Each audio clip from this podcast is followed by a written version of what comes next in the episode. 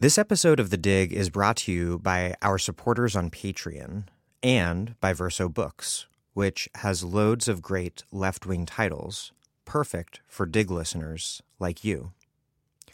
One that you might like is Tear Gas From the Battlefields of World War I to the Streets of Today by Anna Feigenbaum. 100 years ago, French troops fired tear gas grenades into German trenches. Designed to force people out from behind barricades and trenches, tear gas causes burning of the eyes and skin, tearing and gagging. Chemical weapons are now banned from war zones. But today, tear gas has become the most commonly used form of less lethal police force. In 2011, the year that protest exploded from the Arab Spring to Occupy Wall Street, tear gas sales tripled. Most tear gas is produced in the United States, and many images of protesters in Tahrir Square show tear gas canisters with Made in USA printed on them. Meanwhile, Britain continues to sell tear gas to countries on its own human rights blacklist. An engrossing century spanning narrative, tear gas is the first history of this weapon and takes us from military labs and chemical weapons expos to union assemblies and protest camps, drawing on declassified reports and witness testimonies to show how policing with poison came to be. Tear Gas From the Battlefields of World War I to the Streets of Today by Anna Feigenbaum. Out now from Verso Books.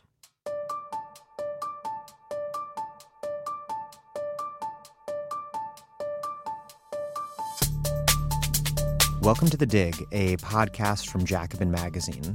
My name is Daniel Denvir, and I'm broadcasting from Providence, Rhode Island. The prospect of nuclear war with North Korea sits near the top of my list of things that have been unthinkably bad about Donald Trump's presidency.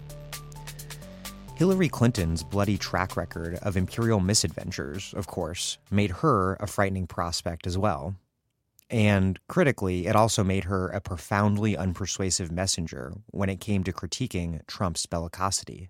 That said, Clinton did have it right when, at the Democratic National Convention last year, she proclaimed, A man you can bait with a tweet is not a man we can trust with nuclear weapons. Today, we all worry that a personal slight from Kim Jong un could prompt Trump to do something horrific. And that's terrifying. But the conflict with North Korea didn't begin with Trump. It stretches back to World War II, and it includes all sorts of historical moments that are rarely discussed. All of this missing context, plus Trump being so utterly frightening, are what's made me want to do an episode on Korea for a while. And not just about North Korea, but about South Korea as well, the country on whose behalf we are ostensibly fighting but where we have an ugly track record of military despotism and today are generously putting at risk of annihilation. My guest today is Tim Shorrock, a Washington based journalist who grew up in Japan and South Korea and has been writing about the Koreas since the 1970s. He spent April and May in Gwangju, South Korea, where he reported for The Nation and other publications on the 2017 presidential election. Before we get rolling, please take a moment and support this show. We can only afford to do this with listener support. And I know that there are plenty of you out there who are like, yeah, I like the show, I listen to the show, and I will donate at some point. If that's you whose earbuds I'm speaking through at the moment, it'll just take a few minutes. Patreon.com slash the dig. That's P A T R E O N dot com slash the dig. We don't use paywalls to coerce donations out of you. We just give you all the fruits of our labor for free and then ask nicely for a little help afterwards. If you can do $5 a month, that's huge. If you spend, say, eight hours a month listening to the show, it's not a bad deal for you either, I don't think. We also have book swag available for those who want to donate more. Okay, thank you all, and on to the show.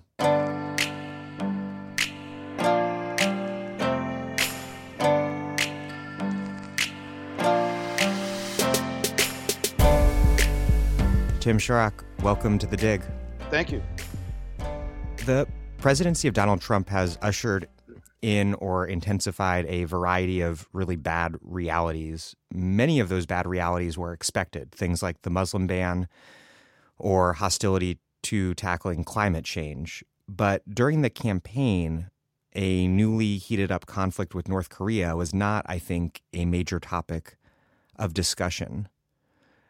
To start off, why, in terms of what's been happening recently in American, North Korean, and South Korean politics, has 2017 become the year after well over half a century of conflict that we suddenly feel like we are so uncomfortably close to the prospect of catastrophic nuclear war? Well, I would say that the current situation is directly related to the year, what happened in the year 2006, which is when, during the Bush administration, North Korea exploded its first atomic weapon. Uh, this was after a long period of agreeing to shut down their nuclear program under the Clinton administration. The agreement broke down uh, under the Bush first couple years of the Bush administration and then they, you know, North Korea through, throughout the inspectors had been there and started, re, you know, re, put their program together and started building a plutonium bomb, which they did in, in 2006. And basically, you know, since then, after that, Bush did try to negotiate uh, under the six-party talks, which and you know, but but the situation kept escalating, uh, partly in, in because uh, conservative governments in South Korea uh, had taken power after 2007, 2008. Uh, so the situation continued to intensify in the latter years of Bush, and then President during the Obama administration. Uh, Obama's policy was basically, you know, to hope hope that North Korea would collapse. It was called strategic patience and uh, there was no negotiations with North Korea during that time, and so you know it just kept escalating, and and uh, so Trump kind of did inherit a very tense situation, but President Trump made it far worse by doing these open threats and you know saying he's going to change the policy, but also threatening them with annihilation and and pretty much feeding into the North Korean you know justification for having you know nuclear weapons and advanced you know missile capabilities, which is that you know the, the United States is ready to attack them at any time. Uh, so you know a situation was already tense when Trump took over. He tried to you know shift the policy toward a more confrontational policy, and you know as, as a result, it, you know it really escalated into the you know situation we're in today. That's a kind of brief summary reading what is going on inside Trump's head is obviously a difficult task, but what do you see as the main forces within the Trump administration pushing such a confrontational line with North Korea? And to what extent should we see this as being more pushed by Trump himself? And to the extent that it is being pushed by Trump as a highly idiosyncratic individual, is this just a far more high stakes version of other personal feuds that he's had with everyone from CNN to Bob Corker to Rosie O'Donnell? Well, I think it's probably driven by him, and I think you know he his and his closest advisors. I think the the, the key person in Trump's policies at the White House has been H.R. McMaster, his national security advisor, uh, who's been uh, pushing this idea of, of what he calls preventive war, which would basically involve you know preemptive strikes by the U.S. military. And you know, we've had such a great track record with that. Yeah, terrific, right? uh, but but he's been. I, I, guess that's why he named it. You know, uh, preventive rather than preemptive.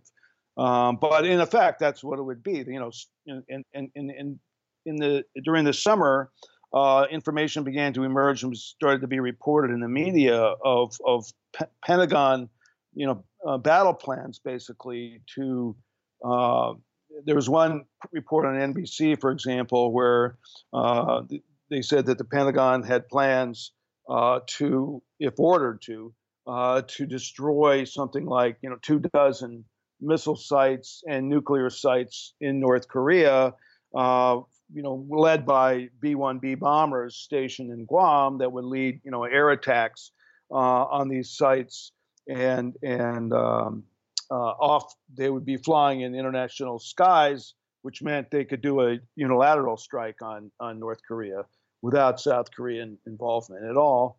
Uh, those kind of stories began to emerge, and also, you know, a lot of talk that sort of, you know, war this idea of, of, a, of a war, and maybe you know they try to call it it would be a limited war or something, but you know talk about war really began to accelerate in Washington. It's the talk of the town now. I mean, every forum you go to, people are like, "Well, we're really close. You know, we're 50 50 50% chance of a war, etc." Uh, but uh, from you know all these these think tanks, to people in Congress, the talk is you know uh, you know what will it take to you know destroy these sites. There's not there's very little talk about negotiation or the roots of the crisis or anything. Uh, so I would say you know it's it's Trump's kind of uh, uh, you know you know he wants I think he sees himself as sort of like a you know MacArthur or something like that you know uh, contemporary MacArthur and he wants to you know show the world American might can you know can can destroy a terrible enemy and you know he thinks he can build himself up that way. Uh, a combination a combination of MacArthur and Pershing, I guess. He's fond of that. Oh yeah, uh, yeah, he loves Pershing, right? And his counterinsurgency, the pigs, the, the pig's the, blood. yes, in the Philippines. So this this kind of militant, you know, imperialism, uh, which which he's he, he represents, and then he's being advised by people like you know McMaster. I mean, interestingly enough, you know, his Secretary of Defense uh, Mattis, who's a you know former Marine retired Marine general, uh, has been you know, pretty much, you know, uh, in favor of and outspoken about the need for, you know, a negotiated settlement to this crisis for diplomacy. And he and Secretary of State Tillerson has, have been, you know, at least talking publicly about negotiations. And, you know, Trump, you know, waxes and wanes on that. You know, one day, you know, Tillerson, there's a story that says Tillerson has established contact with North Korea uh, diplomats, and there may be talks soon. And then let that, you know, later that day, Trump tweets, you know, don't bother Tillerson, you know, you know, we we're, we're not going the negotiated route or something like that. I mean, this is his own Secretary of State, so you know, clearly there's you know some small group within the White House that's you know that's pushing this this you know militant posture. Although the other day, you know, Tillerson came out at the White House uh, press room and when they declared North Korea a uh, a terrorist state, um, put them back on the terrorist state list. Uh, you know, Tillerson came out there and you know pretty much said he's totally in sync with what Trump is doing. Um, but it's you know it's it's they, they rejected this sort of you know uh, what they call strategic patience, uh, and they say you know the last 25 years of negotiation or talks with North Korea have been fruitless because, and the press backs them up on this. You know they they say you know North Korea just breaks every agreement uh, which is not true and does not hold up to to the facts. Uh, in fact, there have been agreements that that were you know you know that held for quite some time, particularly the agreement that was signed during the Clinton administration, uh, where North Korea actually froze its uh, nuclear program before they had a bomb, but they were building plutonium bomb, froze the program for 12 years. Well, th- that um, makes me think about. It, it seems like the very premise of the U.S.'s approach to North Korea is this widely shared assumption in the United States that North Korea is an irrational actor. They might be a cruel uh, actor, an unusual one. It seems very wrong to say that they're irrational. Like you mentioned, they did abide by agreements entered into in the 90s with, with Clinton and they've survived for quite a while under an enormous amount of pressure. Can you talk a little bit about this idea that the North Korean regime is is unlike other regimes that are operating within the interstate global system? Well, there's certainly not. There's no nothing irrational about a country wanting to defend itself from uh, outside power that has threatened to destroy them. There's nothing irrational about that at all. And uh, while they're, they're even quite predictable, actually. If anyone who follows North Korea's pronouncements and its its uh, controlled media and what they what the you know government says, uh, you know what they do. Often it's just they. You can go back and see that they were saying they were going to do this, and they do it. I mean, you know, like at the beginning of this year, uh, uh, Kim Jong Un said he wanted to complete his you know nuclear uh, weapon development in, in a New Year's address, and and that means you know nuclear development plus you know their you know completing their missile program and building missiles that you know can can fire uh, ICBMs that can that can launch uh, weapons, you know, to the United States or any other, you know, foreign target. Uh, and they said they were going to do that, and they proceeded to test and continue to work on that program. So you know they're they're actually quite predictable. Uh, and like I said, you know, a country, a regime, anyone trying to defend itself, you know, from an outside power, there's nothing irrational about that. and you know like they saw uh, what happened you know i mean the use of um, the, the, the pretense of you know weapons of mass destruction in iraq was what led you know the bush administration to invade iraq and occupy iraq and uh, so you know he sees kim jong-un sees you know nuclear weapons and you know capable of being fired by by an icbm or his protection his deterrent against that that kind of that kind of you know attack from outside from the United States. The lesson for any rational actor, as as twisted and dangerous as this is for the whole world, but it's a very rational lesson learned from Iraq and Libya, is that not having weapons of mass destruction means that the U.S. and their and its allies might very well try to overthrow and successfully overthrow your government.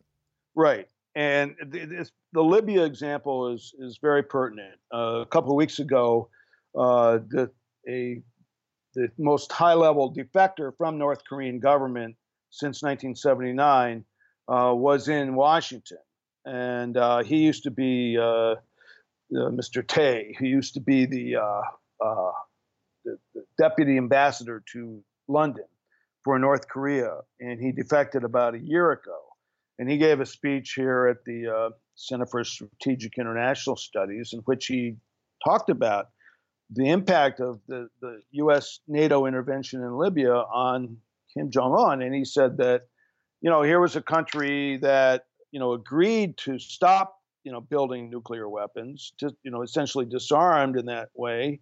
And then a few years later was overthrown uh, by a coalition, you know, the, the, U.S. bombing and U.S. NATO bombing campaign, and aiding, you know, certain groups in Libya overthrew him, and he was, you know, murdered uh, by by these groups.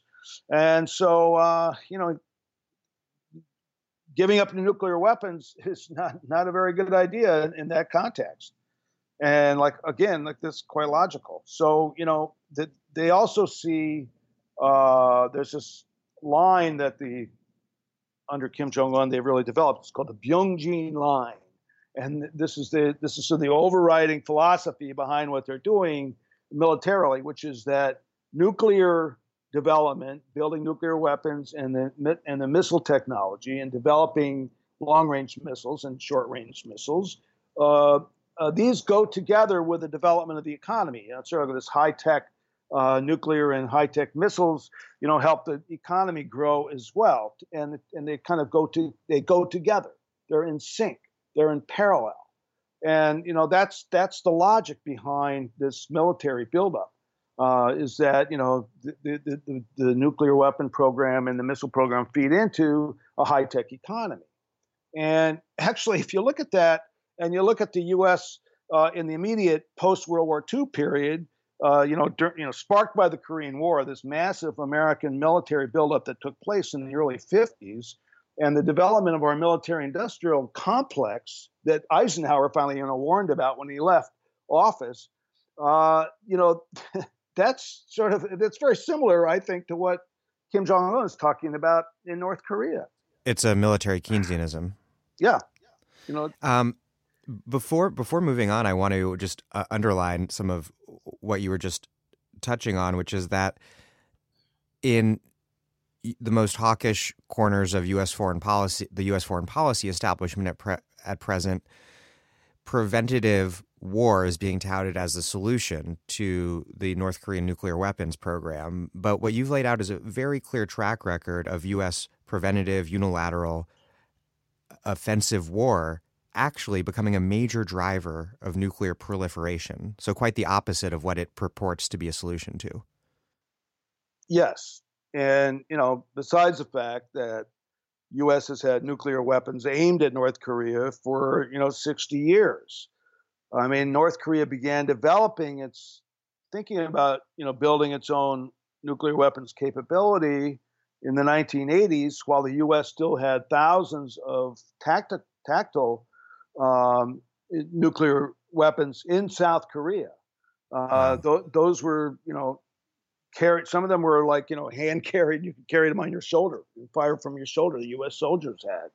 Uh, and and those were those weapons were withdrawn uh, in a unilateral move by uh, President H.W. George H.W. Bush in 1991 as part of a move to withdraw such weapons from countries all around the world. Uh, and but you know they withdrew them from South Korea, but the U.S. has you know vast armada of navy ships that are based in Japan that carry nuclear weapons, uh, and also has you know B B 52s and other kinds of bombers that, that carry them as well, uh, all in that region. You know, so it's you know the, the, the weapons have always been pointed there at North Korea, and and so they they felt under threat. Uh, you know, in, in, because of that, and when the United States you know starts talking, uh, you know these these what really, you know, one of the drivers behind North Korean policy also is these massive U.S. and South Korean military exercises that take place twice a year, which are, by the way, the largest military exercises held anywhere in the world by any country, and uh, in which you know they do run through uh, training exercises of you know invading North Korea, of what they call decapitation strikes to take out the North Korean leadership, including Kim Jong Un. Uh, and also they they do train, dress dress rehearsals for invasion, not not remotely provocative. Right, and and so like they say, they, they and they say over and over again in their statements, you know that is a key concern. Uh, these, you know, the other day they, they you know there, there, was a statement put out uh, by the North Korean government which said, you know, of course only the first line was was captured in the press, which is uh, or in the headlines, which is like they will not negotiate their nuclear weapons uh, and the second part of it is, you know, until the U.S. and South Korea stop these these what they call provocative military exercises. So, you know, I think you know that's to me that's where the grounds for some kind of negotiation solution lie. Uh, but that's nevertheless, you know, their their justification for it. I want to ask you now about South Korean politics because I think they're so often rendered invisible in the U.S amidst the conflict with North Korea. Moon Jae in was elected this year as a more left of center president, more supportive of dialogue with North Korea than his conservative predecessor, Park Geun hye, who was the daughter of the former South Korean military dictator, General Park Chung hee. There's a lot here, so I guess to start, Park was impeached amidst this massive and fairly bizarre corruption scandal. Can you lay out what that scandal was? Well, it's had several elements to it, but you know, basically, people were sick of the corruption of the South Korean government under under Park Geun-hye and also her predecessor Im Myung-bak, uh, who's also being you know questioned over uh, corruption involving the intelligence services right now as we speak. Uh, but there, you know, the, the, the you know the, the, the Korean economy, South Korean economy, is dominated by these large chaebol uh, big business groups like Samsung uh, and Hyundai and so on, and they they give huge amounts of money to these conservative candidates. And in fact, Park Geun-hye was getting bribed by Samsung and other companies. I mean, actually, you know, under the table, you know, payments uh, for for pushing certain kinds of policies. So that was one element of it. Uh, there was also this other element of, you know, many South Koreans just felt this government was just completely inept and just did not give a damn about the people. Uh, an example of this was the uh, terrible incident that happened in 2014 of this of this ferry boat that sank, and uh, with with over 300 young high school kids aboard, and the government uh, the government uh, uh, attempted rescue was just a complete disaster, and uh, you know many people needlessly died, and the and the government basically turned their back, and you know. Park Geun-hye refused to meet with the you know victims' families, and even when they came to try to meet with her, they were kept away by police. So this was you know there was this arrogance, there was corruption, and then there was this whole strain of uh, you know like the, the, the, the whole scandal broke open because a reporter, you know, somehow got hold of this laptop that belonged to this shaman that was an advisor to Park Geun-hye. And the shaman advisor had been writing some of her speeches and had access to national security secrets. And, you know, this was just sort of seen as like, you know, the, the ultimate in, in, in, corruption. And so, uh, but I th- and there, then there was the element of, of repression. I mean, you know, there was this, uh, you know, especially against uh, when labor movements were were uh, opposing, you know, the government's uh, attempts to weaken unions and make it easier for companies to uh, fire people and, and, corporations to fire people, and basically weaken labor protections. There was massive labor demonstrations in 2014, 2015, in which the government uh, Park Geun-hye government used you know you know way excessive force, and in fact you know people were people died um, by their use of uh, water cannons that fire you know water at tremendous velocity that are loaded with uh, pepper fog that, that you know burns your eyes and skin. Um, and and even the UN, you know, was was was, was critical of South Koreans, you know, police over overuse of force, and and so all these elements together, you know, sparked this you know popular movement. And you know week after week month after month uh, people just stood in you know holding candles in, Seoul and other major cities um, and and it was a completely peaceful nobody was arrested nobody was hurt you know during months of these of these vigils. And they basically forced the National Assembly to begin looking at impeachment uh, and, and, and so many of these issues that I talked about were part of the articles of impeachment. And her own party split. Um, you know, they saw the writing on the wall that the public was very much, you know, against her. And so the, her own party, ruling party, split, and they they sided with the voices for impeachment. And so she was impeached. And you know, some of the charges were rejected by the Constitutional Court, but the you know the ones that really held were the corruption charges. Uh, and uh, the Constitutional Court said her, you know, her her uh, impeachment was therefore illegal, and she was forced out of office and arrested. She's still in prison, and her trial's been going on. Uh, so, you know, you have to give it to the South Koreans. Uh, she is the third former president to be jailed for crimes they committed, you know, during their during their time. Wow, um, I could and, come up with three American presidents that pretty easily that I'd like to see in prison. Right. you know, they, they, they, they take justice. They take justice seriously. There. Um, I think it's important to highlight the historical context here before we get deeper into Moon and and the present um, mm-hmm. in South Korea. On the the liberal and left movements, political movements on the one hand, and the ruling conservative elite on the other. These these factions have deep roots going back to the aftermath of, of, of World War II when the conservative elite was made up in, in large part, I, I, have read, uh, by Japanese collaborationists, which ended up taking form as a US backed military dictatorship that was brutally repressive towards the liberal and left opposition. Can you kind of sketch out the the important contours of that history and how that that led up to the the current moment? Well, you're talking about the in, you know the 1950s, uh, you know, be, right before and after the Korean War, when South Korean South Korea was ruled by Syngman Rhee, this autocrat uh, who was much hated for his repressive policies. And was even despised by the U.S. because he kept talking about you know, invading North Korea and and you know conquering North Korea, unifying North Korea under his rule. And after the Korean War, the U.S. did not want to have any part of that. uh, but you know, that's when I was a kid when he was still president, and one of the something I, will always remember is when I was in Korea in 1960 when he was overthrown. This People's Revolution, you know, people went into the streets for for, for days, and people were shot by police, uh, but he was overthrown. Um, and uh, there was this big push, you know, to, to get him out from all ages, you know, all classes really.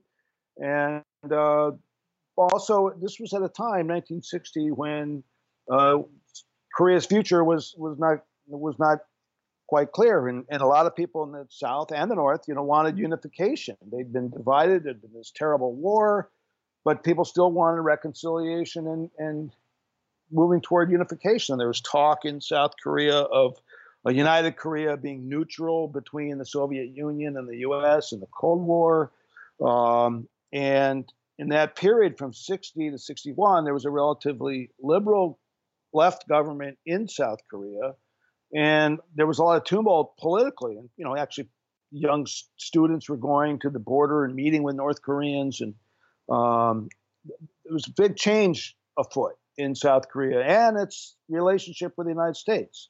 Uh, but that was all ended in 1961 when this general Park Chung-hee took over a military coup, and he had been trained by the Japanese Imperial Army. Uh, he had actually served in Manchuria, you know, during the World War II, uh, fighting, you know, uh, Korean communists that were fighting the Japanese, who were led so, by Kim, who were led by Kim Il Sung, uh, Kim Il Sung and others, yeah. And uh, uh, so, you know, there's this dichotomy that sort of, you know, defines, you know, Korean history right there. and so, you know, the the, the Syngman Rhee government was the U.S.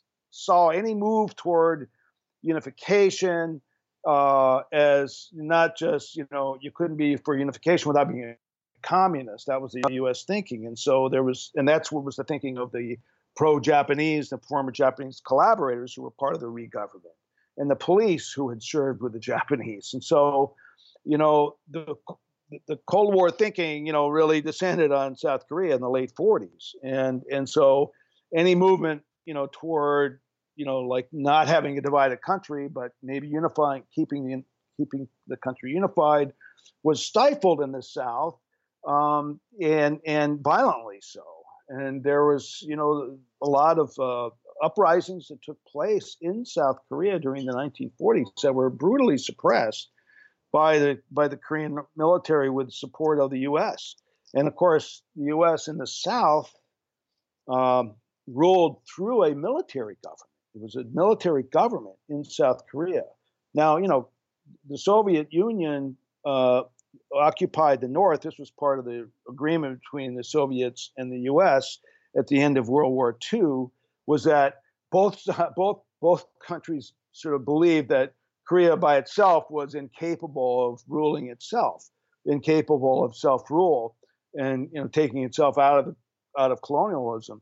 Uh, and so they thought they would occupy it for a while and then and then sort of oversee this kind of unification or whatever the Koreans wanted. Uh, but these, you know, the Cold War uh, thinking just, you know, deepened the division, and of course, you know, led in in 1950 to all-out war. Uh, when the North Korean army decided the time had come to to liberate South Korea, um, and of course, then you know the U.S re you know came into South Korea to cut off the North Korean forces, push them north, and then President Truman made a very critical decision to keep going. And you know they called it rollback at that time, and they invaded North Korea, and uh, then to try to make you know one Korea, I, I, I, guess under Syngman Rhee, uh, but that that's when the Chinese military came in with you know millions of soldiers and pushed the U.S. back at tremendous loss. I think people really forget that the that U.S. and Chinese forces actually traded fire with one another on the batter, battlefield. Yeah, people do, and you know, but the Chinese haven't forgotten that. Uh, I mean, Mao Zedong's son was killed in Korea.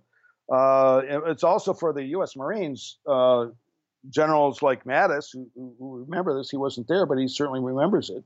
Uh, you know, it was a tremendous loss for the Marines. I mean, the U.S. Marines led the uh, the push into into North Korea, and uh, there were several divisions were, were went way up in the north. There, there, there, the idea was to get to the Yalu River with China, and that's when the Chinese army came in and surrounded them, and they had to withdraw under just terrible, terrible conditions. Uh, you know, thousands died, froze to death. It was just, you know, unbelievable situation. It is uh, for the Marines, and so the actually, and then during the, the, you know, the two years when they were negotiating a truce, over those two years, the last two years of the Korean War, the U.S. completely controlled the skies and just obliterated North Korea. There was nothing left, literally. I mean, firebombing. It was, it, it was one of one of the most just, brutal bombing campaigns in in history. World history. I mean, you know, I mean, one of the worst. I'd say probably the worst because there was nothing left. I mean, you know, I, I grew up in Japan during the 50s, and I could still remember you know, seeing uh, destruction from the bombing of Tokyo. Firebombing of Tokyo in April 1945 obliterated large parts of the city, burned it down to cinders and you know napalm. Uh, and that happened in many other Japanese cities, but in North Korea, it was like every single city, every single village, every place was just to- totally burned down to the ground. And uh, you know, of course, you know, North Koreans, you know, never ever forgot that, and they don't let their people forget it. I mean, you know, from a, you know from your being a baby to you know an adult, you're, you're you're imbued with the history and and the terrible history of that of that war, and to see Americans as you know people out to kill you, and and uh, so um, that's part of their ruling you know ideology is, is this fear of uh, another Korean. Uh, but it's really important to you know, for people to understand this very complex history because, you know, I mean, the, the, the Japanese collaboration part of it, you know, actually uh, lasted quite a long time in South Korea. And once South Korea became, you know, pretty much fully de- democratic, I wouldn't call it fully democratic for some reasons some of this national security it was, law. It, it, was sort of an elite elite managed transition to democracy after '87, right? Uh, it was not an elite managed. No, I mean this was this was people power. Oh yeah, uh, yeah. No, no, in no. response to the mass protests, but they, but the, the, I mean, the elites kept in in place uh, certain well, they. Controls. I think, I think actually, um, I mean, unfortunately, the the, mo- the the national security law that still is on the books was never uh, you know, never changed. Uh, and and but but you know when they people in 1987 it was you know like recently except millions of people in the streets after the the protests in the 80s began uh, were sparked by a, a young a student being tortured to death and people just had enough of this police state because there was Park Chung Hee uh, the military dictator, he ruled until 1979 when he was assassinated in the midst of very wide press, widespread protests led, led by labor, led by workers and students. 1979, 1980. Uh, after Park Chung Hee was killed, another general assumed control of the military and then the government, declared martial law. And he was and far more brutal than Park, even. He was very brutal, and there was the uprising in the city of Gwangju, where they sent special forces uh, who massacred people just standing up for democracy. Uh, people fought back with guns. Um, and the U.S. at that time in 1980, you know, decided to back the South Korean army in putting down this uprising, uh, which really angered many, many South Koreans, and a lot of South Koreans have never forgotten that. But you know, so Chun, the, the second general, you know, was in power when the people protest, um, you know, forced major change, and and and the biggest change was that they got the right to, you know, elect their own president, as opposed to uh, having, you know, uh, it being decided by a parliament, one third of whose members were picked by the dictators, right? So there was popular elections, and during the popular elections uh, that happened in 1988, unfortunately, the um, kind of progressive left candidates split. You know, so there was sort of two sort of left, you know, on the left candidates, more more liberal candidates, and then there was conservative. And so, actually, one of the former generals who took over was the first president elected, Roh Tae-woo. Uh, and uh, and then then there was a, a sort of a, a former dissident uh, named Kim Young Sam. Uh, he was elected president he was pretty middle of the road. And then in the late 90s, Kim Dae Jung, who was a long-time opposition leader who had almost been executed by the Chun government, uh, was elected uh, president. And uh, it was under Kim Dae Jung uh, who, where, when South Korea opened up in terms of, it started this so-called, you know, sunshine policy, where they opened up uh, to North Korea and try, and Kim led this push to to defuse tensions and try to rebuild trust through economic and political exchanges that lasted for quite a while.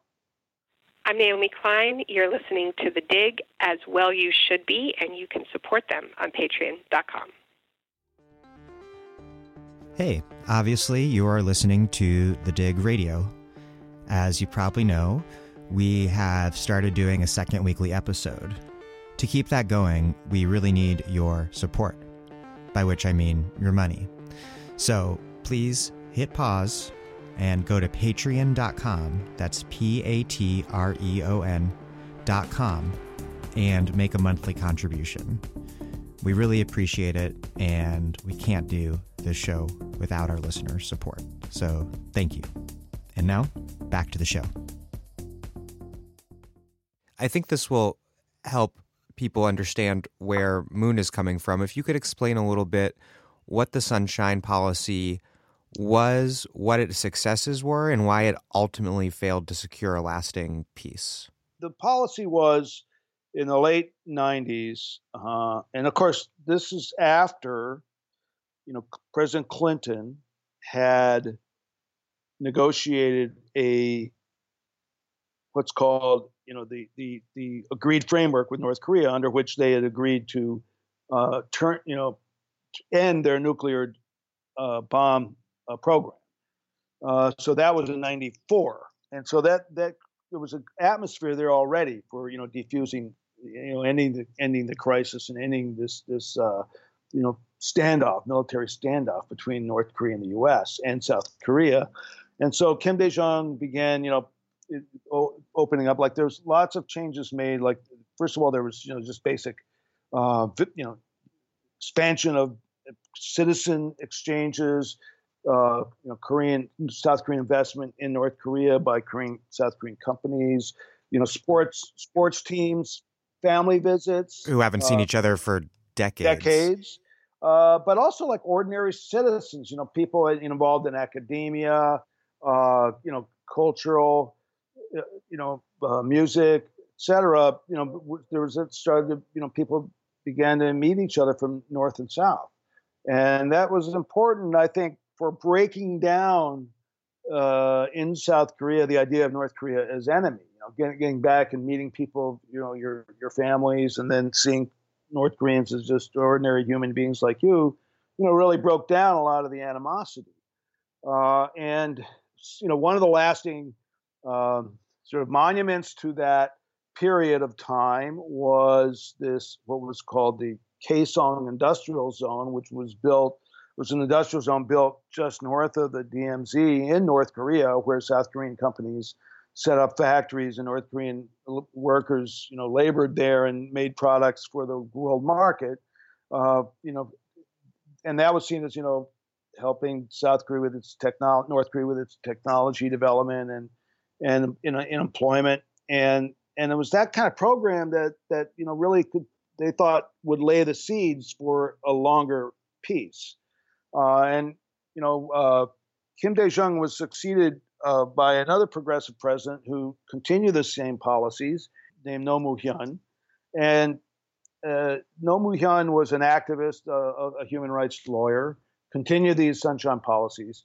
But it must be said that during this time, both Kim and Kim Dae Jung was often, you know, seen by U.S. intelligence as, you know, sort of a leftist and you know, sort of out of sync with, you know, long range U.S. policy and uh, rumors that he might have been a communist and so on.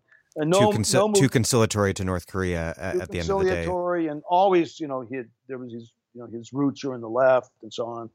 Um, but Roh Moo-hyun uh, the same way. He was a human rights activist. Had been very involved in the anti-dictatorship, uh, you know, movement, democratic movement. Um, and and so he you know he continued a lot of these policies, but they did come under tremendous pressure. Now you know when from the U.S.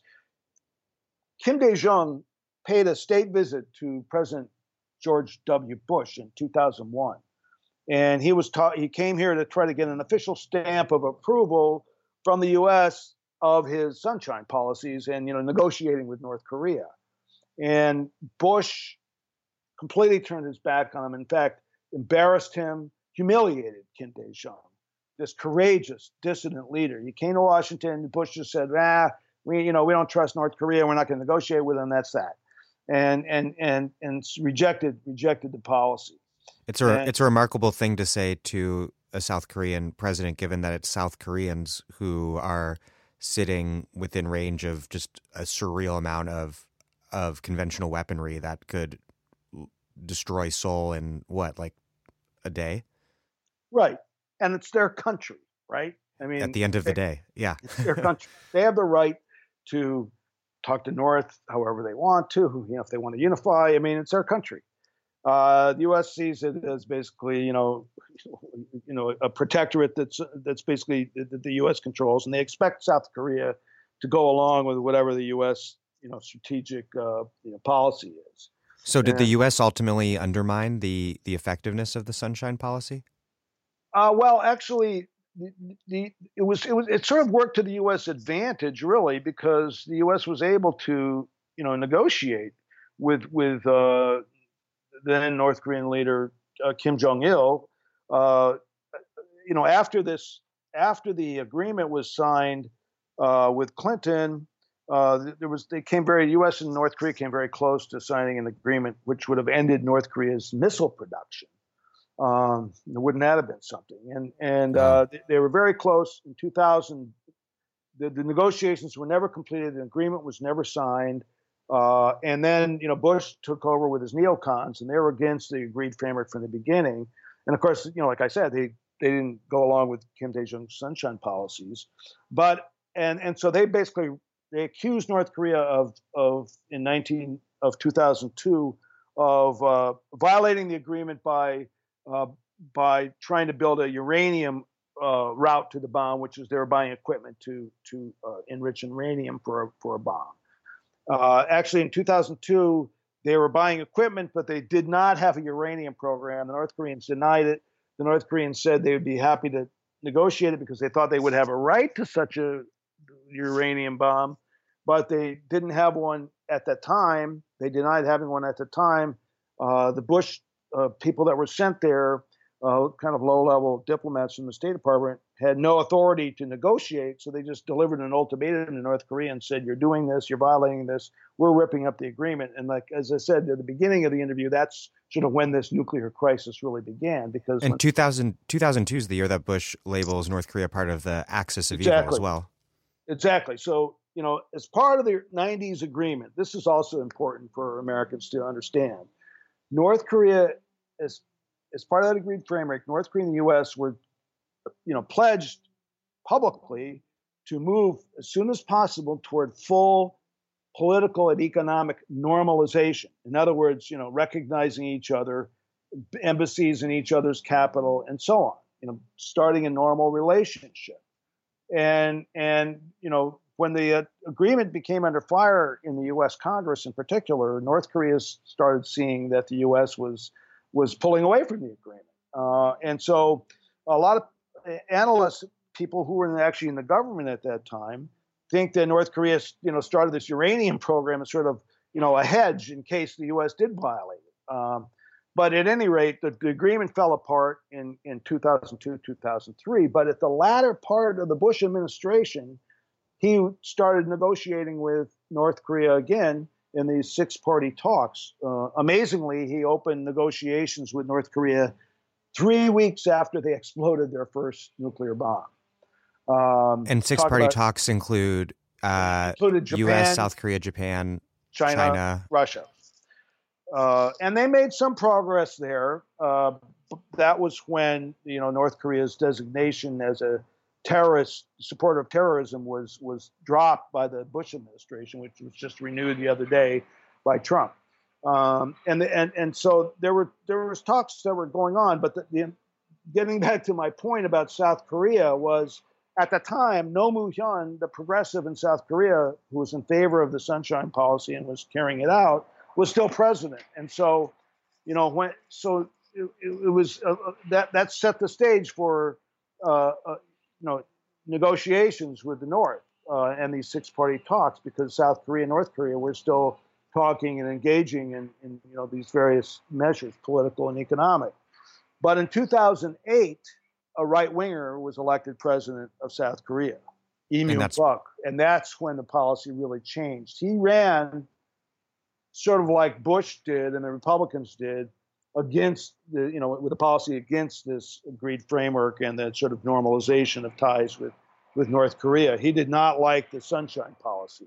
And what sort of popular conservative sentiment was he tapping into at the time against that w- that was hostile to this these negotiations? There's a very strong uh, conservative anti-communist streak in, in South Korea. I would, you know, it's sort of older people, uh, but there's a, you know, it's it's it's there, uh, and you know, he he won that. Uh, the conservatives won that election. Uh, it was a pretty narrow election, but there was economic issues that played into it as well. Uh, and as you know, as as they often do, the more progressive uh, liberal candidates, you know, split.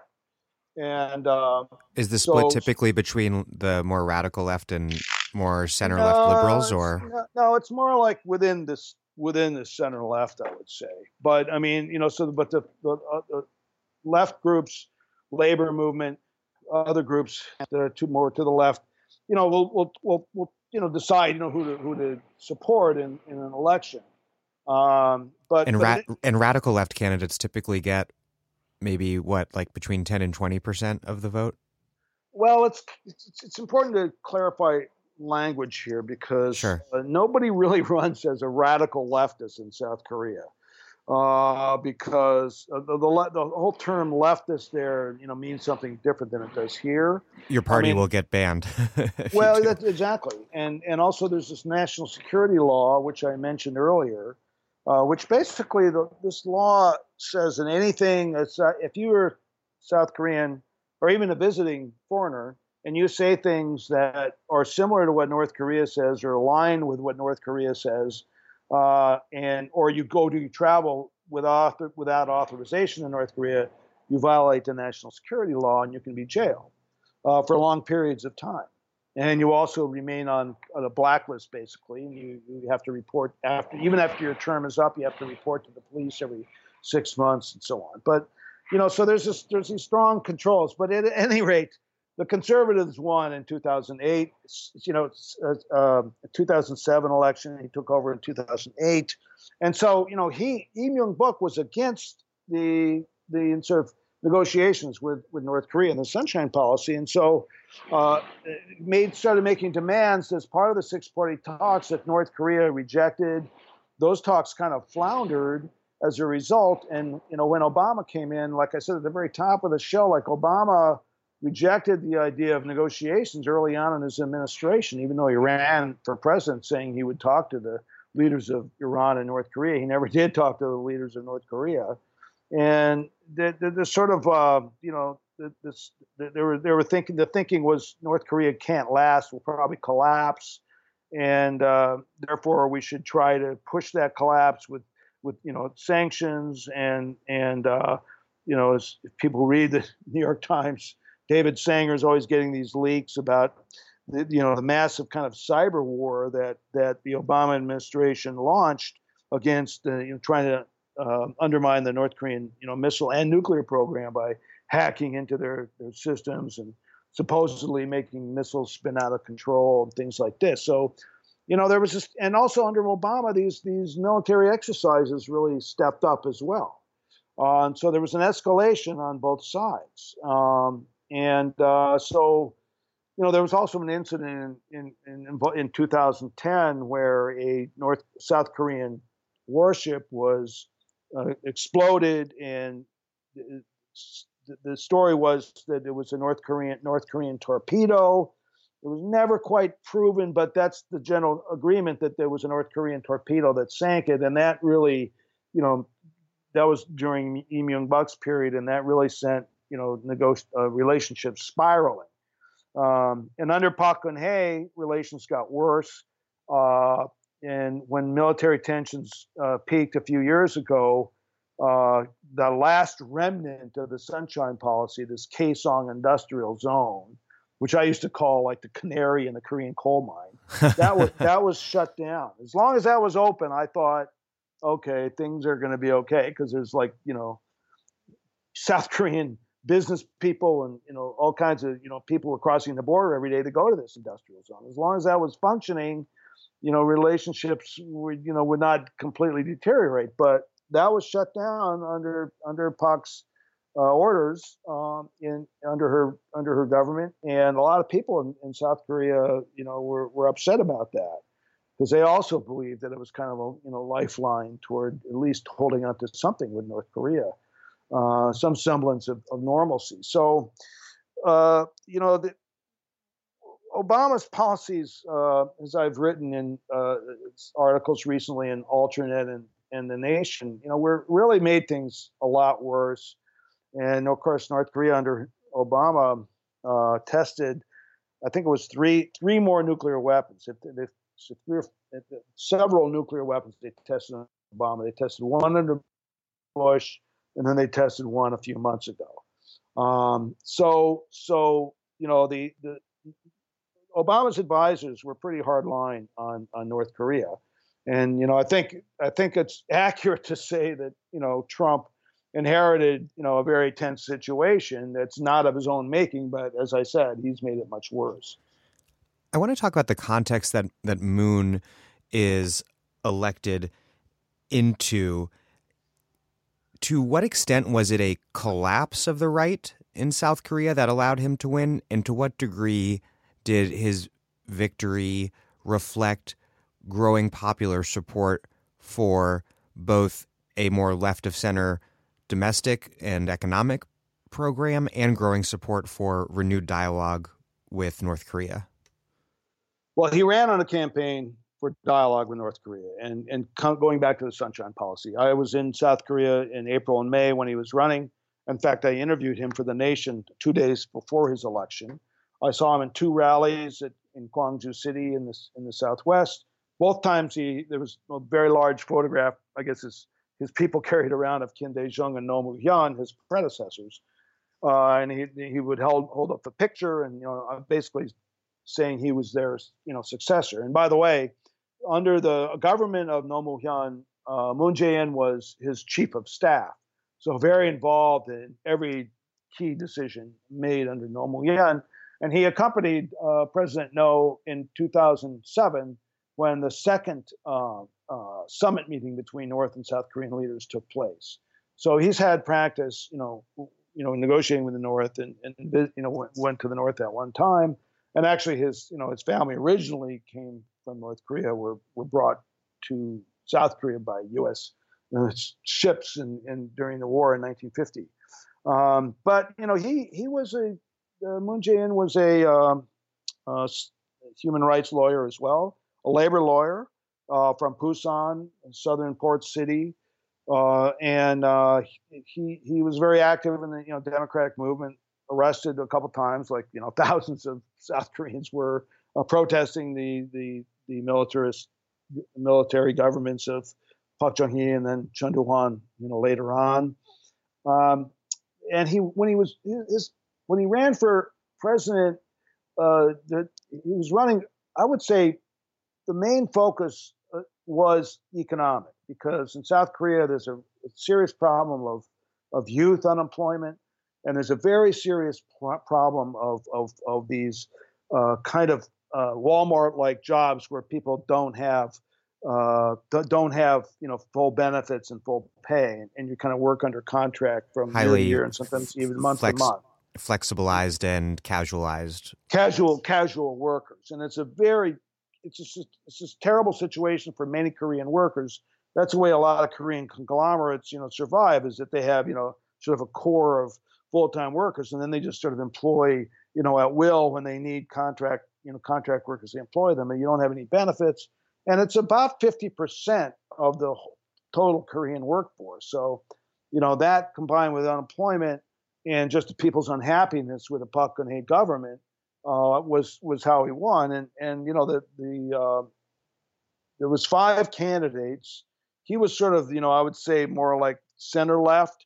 There was actually two candidates that were more to his left. One of whom was, you know, came direct roots in the labor movement. So he had, you know, the the left candidates. You know, he got forty percent of the vote. Uh, the, the the next highest was the right wing candidate, who sort of, you know, Park Geun-hye's successor, um, and he got twenty percent. And that twenty percent is, you know, this very raucous, uh, you know, super anti-communist, um, you know, mostly you know older people, uh, and and you know they they they're also sort of from one region of of Korea. Um, uh, so so that's how that's how he won, and I think you know people. And when I did interview him in, in uh, you know two days before his election, when, it was pretty much assured that he was going to win, you know, as I you know talked about in the nation, he basically said his election was was sort of the re- result of the candlelight movement, the candlelight revolution, and he against Park, against Park, and you know, and he, you know, put his that that candlelight revolution as part of the long line of of you know protest movements that led the way for democracy, starting with you know uh, 1960 uprising against Syngman Rhee, and then the 79 assassination of Park Chung-hee, which took place during huge uprising in his own city of Busan, and then the Gwangju uprising, the 1987 Democratic uprising, and then the Candlelight Revolution. So that's how the way he sees it is the way a lot of South Koreans uh, see it as well. And so, what what chance does does Moon have to pursue nego- um, a negotiation based relationship with North Korea with Trump's provocations on one side and Kim Jong Un's provocations on the other? Well, it's made it very difficult. Obviously, I mean, he you know he reached out you know immediately on becoming president and said he wanted to have military to military and Red Cross talks with North Korea, and the North Koreans basically ignored him, and they they consider him, you know, the South Korea government and Moon Jae-in as basically you know tools of of the U.S. and don't think that he has real real independence. Uh, and you know they can point to some things that that are that are true. For example, you know a lot of Americans don't know this, but you know this the, you know the South Korean and U.S. military are joined in this. There's a joint military command, U.S. South Korea command, and that is now headed by a South Korean general. But during wartime, the commander is a U.S. general. So if if there is a war in Korea, uh, and South Korean military is mobilized, it goes under a U.S. general who's their commander. And that's the only country in the world where a foreign general is in charge of their army wow. during during a war. And it's very unusual, and it and it does make you think, like you know, how can South Korea really be a sovereign dem- sovereign country in that situation? It's well, they're tec- they're very technically not. They're technically not. And so And so it's rational for North Korea to say, well, if I have this belligerent enemy in the United States that's ultimately in charge of South Korea, why am I going to talk to Moon when he at the end of the day cannot be the guarantor of of anything? Exactly. And and so his overtures have, have been largely rejected. Uh, they also, you know, but you know, Moon Jae-in on, on, on, security issues, on military issues, was never never didn't really run as a conservative. I mean, he he's taken a lot of steps. I mean, he didn't really run as a liberal. He, he's taken steps uh, that that the, the Korean left and and the, the, sort of large, I would say, liberal middle uh, uh, support, such as you know dialogue, you know, putting dialogue first with with, with North Korea. But you know, he's also pushed you know uh, I mean, he, he agreed to the you know the deployment of THAAD, you know the the theater anti-missile system installed by the U.S. that was agreed to by Park Geun-hye. But he'd opposed and, it. He'd opposed it at some point during his campaign. well, he? he had he had not flatly opposed it. He had opposed. He said during the campaign that the next government should decide. And it, it was seen not, as the U.S. and South be, Korea rushing to put it into place before he took office. Right, and he was very upset about that. But you know, once the tensions, you know, escalated, he agreed to ex- expand the THAAD system, and and so you know, we've done that, and he, and he's also, uh, you know, gone along with and actually praised, you know, Trump's very hardline policies and statements. You know, for example, you know, the day after after Trump addressed the United Nations and said, you know, the United States will totally destroy North Korea if they continue to threaten threaten the U.S. Uh, you know, Moon Jae-in, you know, complimented uh, him on a speech in a meeting with Trump, and and you know they they they followed this sort of you know very hard line, you know, sanctions first policy of trying to isolate North Korea economically to sort of force them into talks, but he's taken some very important steps independent of the U.S. I, I, my latest article in The Nation focuses on when Trump was there in South Korea recently. Uh, just before and during when he was there, uh, Moon Jae-in took certain steps to to really, uh, uh you know, that were independent of what the U.S. wants. Like, for example, uh, he signed they reached an agreement with China kind of normalizing relations and kind of putting the whole issue of THAAD, which China has very much opposed, yeah. behind them, and that was partly to get to get China, um, you know, in supporting uh, ne- negotiations. But he also flatly rejected this U.S. push toward a trilateral military alliance between the U.S., Japan, and South Korea. Uh, you know, they said they they, they you know, Moon said South Korea will take part in, you know, you know, certain kinds of cooperation with the Japanese military, but does not want to have an alliance. And then the next day, his foreign minister said uh, that they're not going to join the sort of U.S. Japan, you know, anti-missile defense system that's been set up in Northeast Asia. They're not going to be formally part of that. So, you know, he's trying to, you know, play this in, in a way to retain some kind of some kind of independence and in, independent, you know, uh, ability to, to, to operate independently. Uh, and he always stresses, you know, we cannot have a war in South Korea. It's just, you know, unthinkable. And I think they went out of their way, uh, you know, to show Trump when he was there, when he says totally destroy North Korea, what that could mean for South Korea. I mean, Trump flew over Seoul he saw how close Seoul is to the DMZ. You know, I'm sure that he's gotten plenty of intelligence to tell him exactly where all the artillery is and how much damage could happen even in the first, you know, if he attacks North Korea, how much damage could occur over the next, you know, few hours and days if if that that happened because North Korea has just you know massive amounts of conventional weapons on the border that could strike not only Seoul U.S. bases in South Korea, but he could strike, you know, U.S. bases in Japan and Okinawa as well, Guam even. So Trump has massive amounts of intelligence, but not massive amounts of intelligence necessarily. Intelligence. That's that. that's yeah. the problem. Um, I want to turn briefly.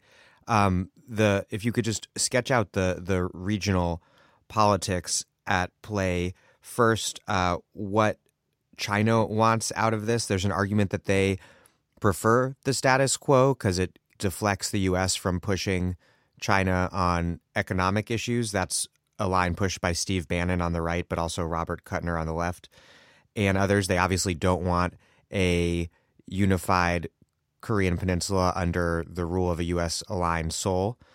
And then the second part of the second piece of the regional puzzle is is Japan and an increasingly military oriented government under conservative Shinzo Abe? Well, China, uh, you know, yeah, like you said, they don't want they don't want to unify Korea under under South Korea U.S. control, or they don't want U.S. troops on their borders. You know, unthinkable, and for them, and they want they don't want a war on all the, the, the chaos that would result from a war and, and, the horror that would result from the war, um, and and so you know, I think you know they're actually playing a pretty important role in terms of. I mean, you know, both Russia and China have voted in favor of these increased sanctions at the UN Security Council. They both have a veto. They could both veto it if they wanted to. Each one could veto it, but they've they voted for these sanctions. So they're, you know, they're trying to defuse the situation by trying to put some pressure on on on the DPRK and, and Kim Jong Un. But um, you know, during the UN debates, and they continually say this, they've pushed for negotiation. They say diplomacy, it's got to be resolved diplomatically. And they've pushed this proposal for a freeze for freeze, under which North Korea would, you know, freeze their nuclear and missile programs, in, and the U.S. and South Korea would freeze or scale back drastically their military exercises. Trump rejected this. The you know White House has well, rejected this, and uh, so you know that that a lot of people think that's the only way that there can be negotiations. So um, uh, you know, so so Moon Jae-in is trying to thread that trying to thread that needle. I mean, he's he's he's continually saying, you know, a war is unthinkable. So so so he he wants to, uh, you know, I think he's hoping that China can play an ameliorate, you know, sort of help get talks going. Um, and and so I think that was part of the reason for his visit, you know, this agreement recently with China. Uh, he's also had similar discussions with, with Russia and Putin's government. Uh, and you know, but economically, you know, South Korea is you know very integrated with with the East Asia region. Uh, you know, far more integrated in sort of than the U.S. is, and they have you know close economic ties with with China. Um, and so you know that that that plays a that plays a big role too. Um, and I and I think that uh, the South Koreans are working very hard I believe, to try to get you know negotiations going uh, in some in some kind of way. But but Trump's hard line and the hard line, you know, this declaration the other day of you know putting them back on the terrorist list uh, is only going to complement things, comp- complicate things because North Korea. You know, has already been very angry about that, and and uh, South Korea, you know, officially approved it but if you read, you know, between the lines in the Korean media, there's a lot of criticism of that too. I mean, how in the world do they expect to get any kind of negotiations going if they just don't give North Korea any kind of off ramp to to you know to to sort of you know exit from this very very tense situation. And lastly, most discussions about the this this topic focus a lot on the North Korean regime, and obviously we haven't, and that's why I've focused on the stuff that often gets ignored. But I do want to talk about North Korea briefly before we finish up. If you could just sketch out the current state of the North Korean regime and how Kim Jong Un fits in to his dynastic predecessors. First of all, North Korea has an incredibly, you know, repressive apparatus uh, where even you know former you know ambassadors are recalled and you know put in its its prison system for going against you know the the political line of the day, and you know rules through you know, people can be there's this pervasive police state, uh, which makes it very difficult you know for for people to well it makes it impossible for you know anyone to to to differ publicly with any kind of regime policy. Uh, and this, there's a, you know, they have an intranet intranet in North Korea, but it's, you know, completely it's cut off from the world. The only information people in North Korea get is through, you know, uh, electronic devices, you know, smuggled in uh, from South Korea or outside, and that there's a lot of that going on. Uh, that people do watch, you know, you know, South Korean television shows there, uh, and you know, on the other hand, you know, there's there's this. I mean, it's not a backward country economically uh, despite the, you know despite the controls and despite these these sanctions. Uh, I mean, you can see the results of it. I mean, a backward country can't you know develop nuclear weapons and, and missile technology, uh, where you have ICBMs that could p- possibly hit the United States. So you know they've developed this uh, you know pretty much you know on their own, uh, and and they've of course they've borrowed you know from they've gotten scientists from in the early days from Russia. They've technology from Russia, Pakistan, other countries, um, Iran, possibly, you know, with their with their missile program. But uh, I think I think their idea is to, uh, uh, you know, build a deterrence against the United States and then negotiate from what would be a sort of, you know, a, a position of strength. So. Uh, they're saying, and their diplomats have said this in recent weeks uh, to Americans who have met with them, uh, that they may do a few more missile tests uh, and then you know possibly another nuclear test, and that will complete their sort of nuclear development program. And then they want to focus on economic on the economic development. Uh, and I think it, it's it. So so Kim Jong Un's uh, you know is, is trying to sort of use his nuclear power as as a deterrence and as sort of a wedge to get the U.S. to negotiate. Whereas his father, Kim Jong Il, was was was negotiating much more out of a position of, of weakness, where he was basically trying to, you know, uh, trade his nuclear and military program, trade that for like a better relationship with the United States and and, and uh, countries in the region. Uh, so so you know Kim Jong Un is trying to project this idea of this, you know, very very powerful North Korea, able to, you know, have a, you know, sort of hold the United States to a draw, and you know, militarily, which is foolish because you know he he knows damn well that the U.S. could, you know, completely destroy North Korea as as Trump says, it has the it certainly has the capability militarily to to do it. Uh, but I think the so you know I'm not there's a lot of predictions in the U.S. that you know North Korean regime is coming apart, and you know they point to these defectors like this, you know, this this uh, high level guy from the uh, London embassy and, and others. Uh, they point to his, his, alleged assassination of Kim Kim Kim Jong Un's uh, half brother in, in the Malaysian airport as a sign of you know they're trying to destroy any uh, any dissidents within within the North Korea regime. Uh, so you know that's that's true, but I don't see any signs of kind of mass revolt or, or anything like in North Korea, and I don't think there's there's grounds to say that it's you know there's always predictions that it's going to collapse in the next year or so. You can actually read about 50 years of reporting that you know North Korea is going to collapse in two years.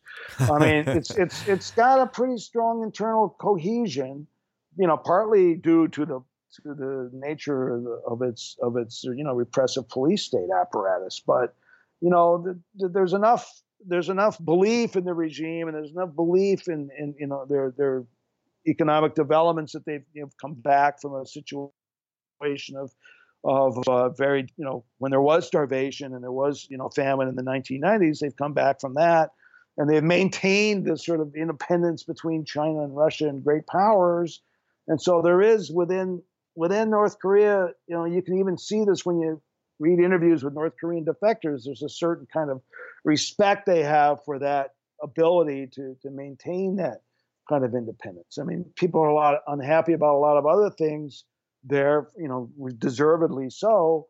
Uh, but it's not going to collapse. And and I just keep saying this over and over again that you know the only way to have a solution is to you know negotiate with them and talk directly with them. Well, I ironically has the external pressure and bellicosity towards North Korea m- might that have strengthened the internal cohesion and could negotiations actually play a role in opening up North Korean society and in the long run potentially hypothetically transforming it towards something better? Well, I think it could, but it's got to be open ended. I mean, you, like they just, you know, the U.S. Congress just after this kid Otto Warmbier, you know, came back from North Korea in a coma and died. They, you know, they passed the bill outlawing any U.S. travel to North Korea. So now no no Americans can go there for the first time ever. Uh, you know, you can go there if you get special permission as a journalist or an aid worker, but you know, travel is curtailed. So you know, and, and, and they're trying to get all countries to cut off their ties. You know, South Central America, South America, Asia. You know, lots of countries are starting to you know end their diplomatic relations with North Korea, so further isolating it.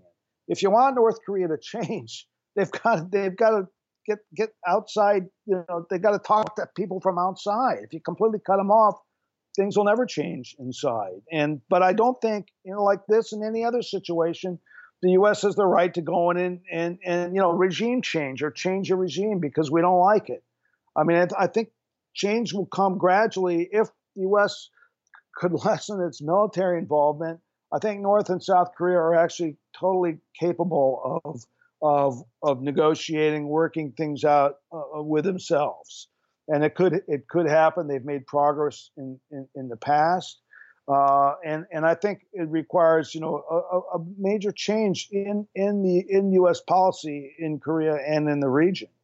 Um, but you know ultimately engagement is the way to to change minds you know on both sides. I mean when they see a lot of people made fun of um, you know when the and you know what's the guy from the NBA went over there and, and Dennis and, Rodman and Dennis Rodman went over there a lot of people made fun of Dennis Rodman, but you know, for young Koreans, North Koreans, uh, this was televised, of course, when North Koreans who've been brought up from you know babies to think that Americans are devils and they're out to kill them, see a bunch of NBA players laughing it up and tossing basketballs and and hamming it up with Kim Jong Un, they, they, you know it, it, it, changes their view of Americans. Yeah. And I think you know we need to have you know reciprocity with meeting North Koreans and on you know just ordinary North Korean North Koreans if that's possible. So I think um, engagement is, is way to go, and I, I just hope that there can be a negotiated uh, solution to this. Uh, I I really do not think at this point the U.S. is going to go to war, but you know Trump is quite unpredictable, and I think a lot of South Koreans their biggest worry is what Trump will do, not what Kim Jong Un will do. Tim Shorrock, thank you very much. Thank you. Really appreciate the time.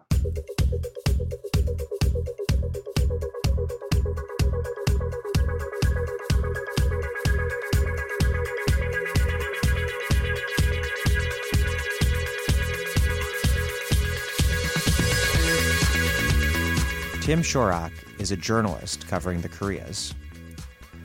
Thank you for listening to The Dig from Jacobin Magazine. As Marx once said while tackling the dotard en route to the red button, while other podcasts have only interpreted the world in various ways, our point is to change it. We are posting, usually two, new episodes every week. The Dig was produced by Alex Lewis, music by Jeffrey Brodsky. Our Postmaster General is Christian Bowe. Follow us on Twitter at The Dig Radio, and please find us wherever you get your podcasts and subscribe. If it's on iTunes, leave us a review. Those reviews help put us in touch with new listeners. What also helps put us in touch with new listeners is you telling your friends. And you can do that through the communications media of your choice phone calls, in person conversations, text messages, tweets. Please make propaganda for us. And also, find us on Patreon and make a monthly contribution to keep this thing going. Even a few bucks a month is a big help.